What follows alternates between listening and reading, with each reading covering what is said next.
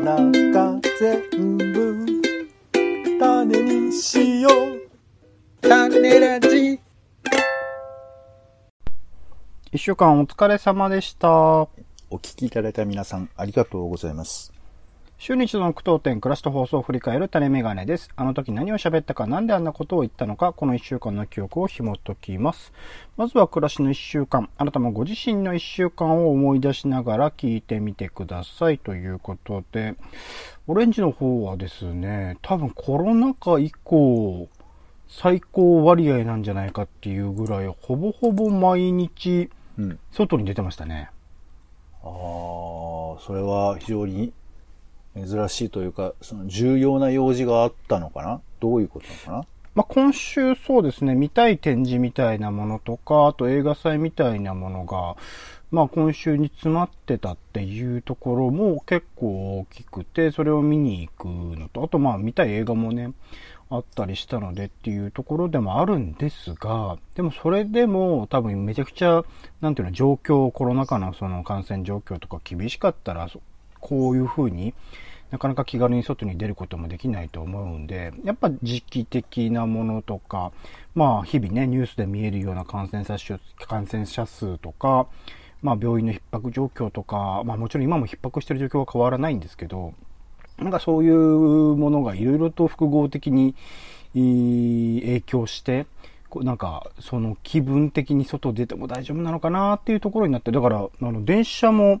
普通にまあ、未だにその、なんていうんですか、人がいない車両の端っこの方とか選んではいますけど、まあ以前だったら電車乗ることもほぼほぼしてなかったので、そう思うと電車にも乗ってるし、やっぱり自分の中で緩みって言っちゃうのはなんか違うような気がしてるんですけど、だんだんそこら辺のハードルというかそこら辺の気持ちの、なんていうんですかね、意識度合いが緩くなってる感じっていうのは感じますかね。し仕事で出かけたりとか、その、なんていうんですかね。いわゆる普通の用事で出かけることってのはあんまないんですか、仕事は全くないです。仕事は100%リモートですね、今は。うん他その、なんか役所の手続きだとか、あんまないんです役所の手続きで外出が必要なことは、まあ、確定申告とかね、そのシーズンはあったりしましたけど、まあ、あれもまあ、頑張ればね、e-tax でできるしって考えると、マストなことは、ほぼほぼないかな。住民票もらいに行ったぐらいかな。近所の出張所に。お、まあ、その、買い物？飯の用の買い物とか、はいはいそういうこともあんまりないんだ。あ、買い物は普通にあります。ただまあ、こういう用事の帰り道とかに、ススーパーなりコンビニなり行ってっていうので済ましちゃうことが多いですね。あまあだからあれだよね、世の中にはその、出かけないと始まらないっていう風な人もいれば、まあ、エッセンシャルワーカーの方特にね。はい。住むっていう人もいる。まあ、今更ですけどね。うんうんうん。うん、まあ、なるべくであればね、本当は出かけなくても済めばいいっていう風になんかその出勤時間帯とか、帰宅ラッシュの時間帯とかの、この電車の混み具合とか見るとゾッとしますよね。ちょっとたまたま、あのー四谷駅から電車に乗ろうと思った時に18時ぐらいだったのかな。そのぐらいの時間帯に乗ろうとしたらめちゃめちゃ混んでて、ちょっと怖かったですね、その時は。うーん、まあ、もともと嫌だけどね。そう、もともとね、だから、うん、リモート基本になっていけばいいし、そうすればね、オフィスとかも都心に設けなくて済むし。もいいけどね。なんか、もうちょっと救うような感じにはなってほしいけど、ね人が合わないことがデフォルトだっていう意見は僕は反対やな。うん、まあ、そんな話はしてないけど、そうですね。うん、そう、それはそうですね。僕パンさんどうですか？のこと？僕のことはですね、えー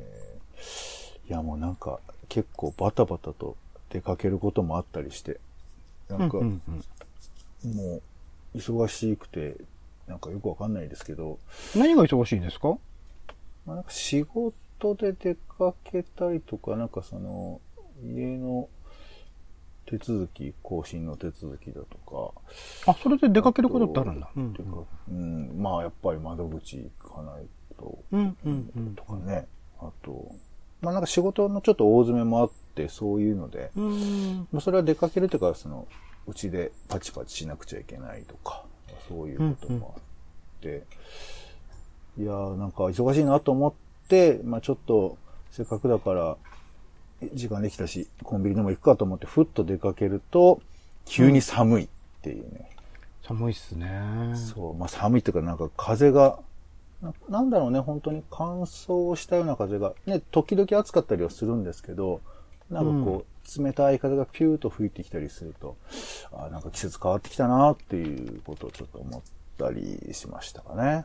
如実にね、感じるちょうど季節の変わり目って感じしますね。あとあの、白熊が全然売らないようになってきたね、街中で。ああ、やっぱ夏限定なんだ、白熊は。うん半年ずつとかね、年中ありますけどね。アイスは別に売ってんだけど、やっぱラインナップが変わってんだなっていう、その、あの、プチ、プチコンビニチェックのね、時間なんかもありましたけども。はい、そんな感じです。はい。ありがとうございます。では続きまして、番組の聞きどころを付け出しツッコミを添えていく番組の一週間です。まだ聞いてない方は作品みたいに使ってみてください。えー、まずは週の初めの雑談コーナーですね。今回はインコのね、声の、ああと、声の話かな。音楽の話、音楽とね、えー似たような感じみたいな話とか、牛のトイレトレーニングの話とかね、をしました。続きまして、タデスケですね。今回は映画、素晴らしきキノコの世界、カラミティ。えー、そして、まあ、B- BS でやったね、キリンさんとゆうやさんの番組とかを紹介しました。続きまして、週刊ドラマ語り。今回は、えー2021年夏ドラマの振り返りパート1プラス、えー注目の2021年秋ドラマというところで、まあ、8月は夜のバッティングセンターでとかね、ライオンのおやつ緊急取り調べ、緊急取調室などなど、ドラマを振り返って、えーりました。続きまして、丁寧な雑談ですね。今回はポンさんが秋について雑談を繰り広げました。続きまして、え30分読書ですね。今回はリーコトミさん、えー生を祝う監督編。そして北村さえさん、批評の教室30分読書編。さらにポンさん、えー3分読書で、えー楽しい編集、本作りの基礎技術を紹介してもらいました。最後、種レポートですね。今回はポンさんがテレビが壊れて修理した話をしてくれました。さあ、一週間を振り返って、ポンさん、聞きどころつけたし、ツッコミなどいかがでしょうか？えーっと、えー、週刊ドラマ語りですけども、はいはいうん。あの、まあ、今、今回、あの、ちょっと別な回でですけど、まあ、テレビが壊れる話をしたんですけど、まあ、そのせいもあって、あの、まあい、いくつかの見たかったドラマが全部僕消えちゃったんですけど、大江戸捜査も以外にも。大江戸捜査も以外にも、まあ、う浮き輪とかさ、なんかその、はいはいはい見ようと思ってて、録画してたものが、うんうん。まあ、消えちゃって、まあ、消えたのはまあ、しょうがないんですけど、うんこうこれはちょっと丁寧にゆっくり見たいなっていうドラマあるんですよ。なんか、まあ、いくつかなんか種類があって、そのドラマの内容とか面白さじゃなくて、こう、見、見た、見方のパターンっていうかさ。で、その見方のパターンのゆっくり見よう系がごっそりなくなったんですけど、ねこのなんか録画できる環境になったところで、まあ、なんかゆっくり見たいドラマ？ドラマって割と録画されやすいなんて聞きますけど、うんうん。こういうものは後回しになってしまう現象って他の人もあるんじゃないかなと思って、うんうんだから面白そうなものでもやっぱり2種類あって、今、なんかちょっとう楽に見たいっていうものと、ゆっくりしっとり見たいっていうのと、そういうのがあるのかななんてことをちょっと感じたりしましたね。そういう意味で言うと、お豆田十和子とか両立してる感じがすごいっすよね。面白そうで毎週見たくなるし、なんとかリアルタイムで見ることにも意味があるような気がするようなドラマだったりしたので、そこがめちゃくちゃバランスとして、まあ俺の話は、あ一応は、俺の家の話とかもなんか近いのかなとは思うんですけど、まあ、制作側がね、そういうのは、まあ、あの、ネットと接続することで盛り上げるとかね、うんそういうことも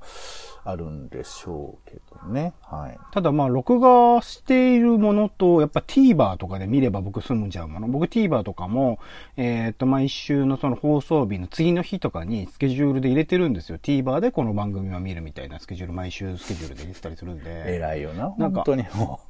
そこら辺のなんか TVer があるからこそ、で、僕、なんかいつの間にかその au のスマートパスっていうの入ってると、テラサっていうテレビ朝日がメインでやってる、あの、テレビ配信番組もあったりするので、うん、なん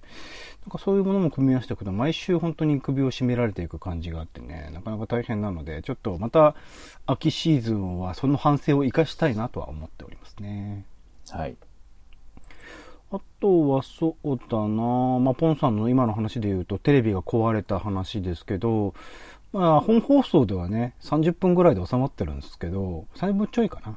あのー、実際は40分ぐらい話してまして、実はあの後に、おわ、あの、ポンさんがこの話終わりって言った後に、オレンジからのイラン助言が入り、なんか揉めるっていうシーンがあったりしたので、そこら辺のね、えー、話があったことを想像しながら聞いてもらえるといいかなと。そんなことそうだ、わかんないよ、別に。はい。まあまあ、でも、あのー いや、でもテレビをあの、聞いてる方で、テレビをお持ちでない方もいらっしゃると思うんです。そうね。テレビって、まあそのテレビの視聴習慣そのものがないという人ね。うん、だからそういう人に、じゃあ僕がパッとなれるかというとね、情けないことにやっぱなれないところもあるし、あとじゃあおじいちゃんおばあちゃんになった時に、なんか娯楽を手に入れる作業ってなかなか難しいけど、だから本当に今、この時間、えー、このは、まあ比較的若い時に、自分で娯楽を作り出せる能力を持っとかないと、もうね、なんかね、映画とかも見れなくなるんだって。えっ、と、映画館に行けなくなるってことですか？映画館にも行けなくなるし、2時間ゆっくりものを一つもの見るのがもう疲れるんだって。ああ、なるほどね。だから、こう、なんか、まあ、それは年頃において、それぞれの楽しみもあるんで、別にそれも一概には言えないんですけど、うんなんかこう、テレビばっかりにね、何十年と依存してる僕なんかはすごく反省というか怖いというか、そういうマジレスもあるんですけど、うん、まあ今回の放送回は、まあ単に、あの、えー、テレビに戸惑っている私がね、えー、聞けるかなとは思います。そういう意味では最強はあれですかね、妄想でエンターテインメントできる人ですかね。どうなんだろうね。なんか、まあ。記憶とか。一人で解消するには限界があると思うんだよね。例えばその、えー、音楽とかっていうのも、うん、まあ自分で作って歌ったりしても構わないけど、やっぱそれを聴かせるっていうのもあるし、やっぱりこう、うん、みんなで昔歌った曲とかさ、あの時の思い出とか、うん、ね、昔のこう民謡だとか、その学校紹介みたいなことで、あの、おばあちゃんやおじいちゃんの記憶がね、より取り戻されるみたいなことを聞くと、僕もやっぱりこう、こう、一人でこう、面白かったと認定したものが良かったではなくて、なんか記憶、思い出というか、いろんなものと接続したものがいいんだろうなと思うと、なんかみんなと共有できることとかが、うんうん、まあ、まあだからテレビもね、別に悪くはないんだけど、もしかしたら。目は疲れちゃうから、うん、だからやっぱ音楽とか含めて耳、それこそラジオとかもそうですけど、こういうのはいいのかもしれないですね。そうね。まあ今は耳が遠くなるかもしれないけどね、それはね。うん、まあまあ、それを言えばそうですけど、あの、ポッドキャストっていうのを聞いてるっていうのは今ちょっと、ね、独特な形ではあるから、これは記憶に残る人もいるかもしれないし、うん、まあ、ながらだから忘れちゃうっていうのもあるかもしれないですけど。まあ、あなんか年齢を経て、そのじいちゃん、ばあちゃんになってくると、やっぱじいちゃん、ばあちゃんのラジオ聞きたくなるんですかね。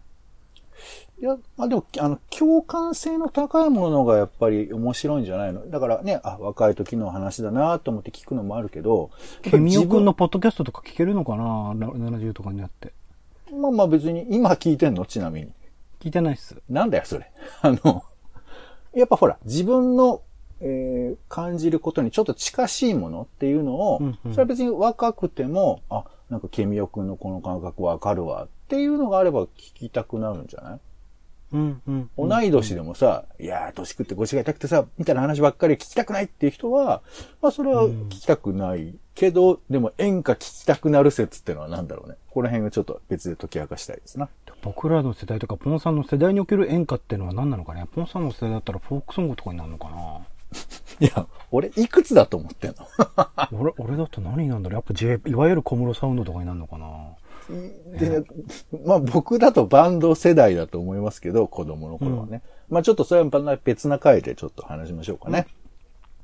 はい、ありがとうございます。種ラジオは、ポッドキャストや Spotify などでほぼ毎日配信しております。音声でこぼれた情報はテキストで補足もしています。気が向いたらお好きなサービスでの登録、フォローをお願いします。また、あなたが気になっている種の話、番組の感想もお待ちしております。公式サイトのお便りフォームから送ってください。それでは、種ラジ今週の一曲、ポンさん、お願いします。はい。えー、なんか最近あの、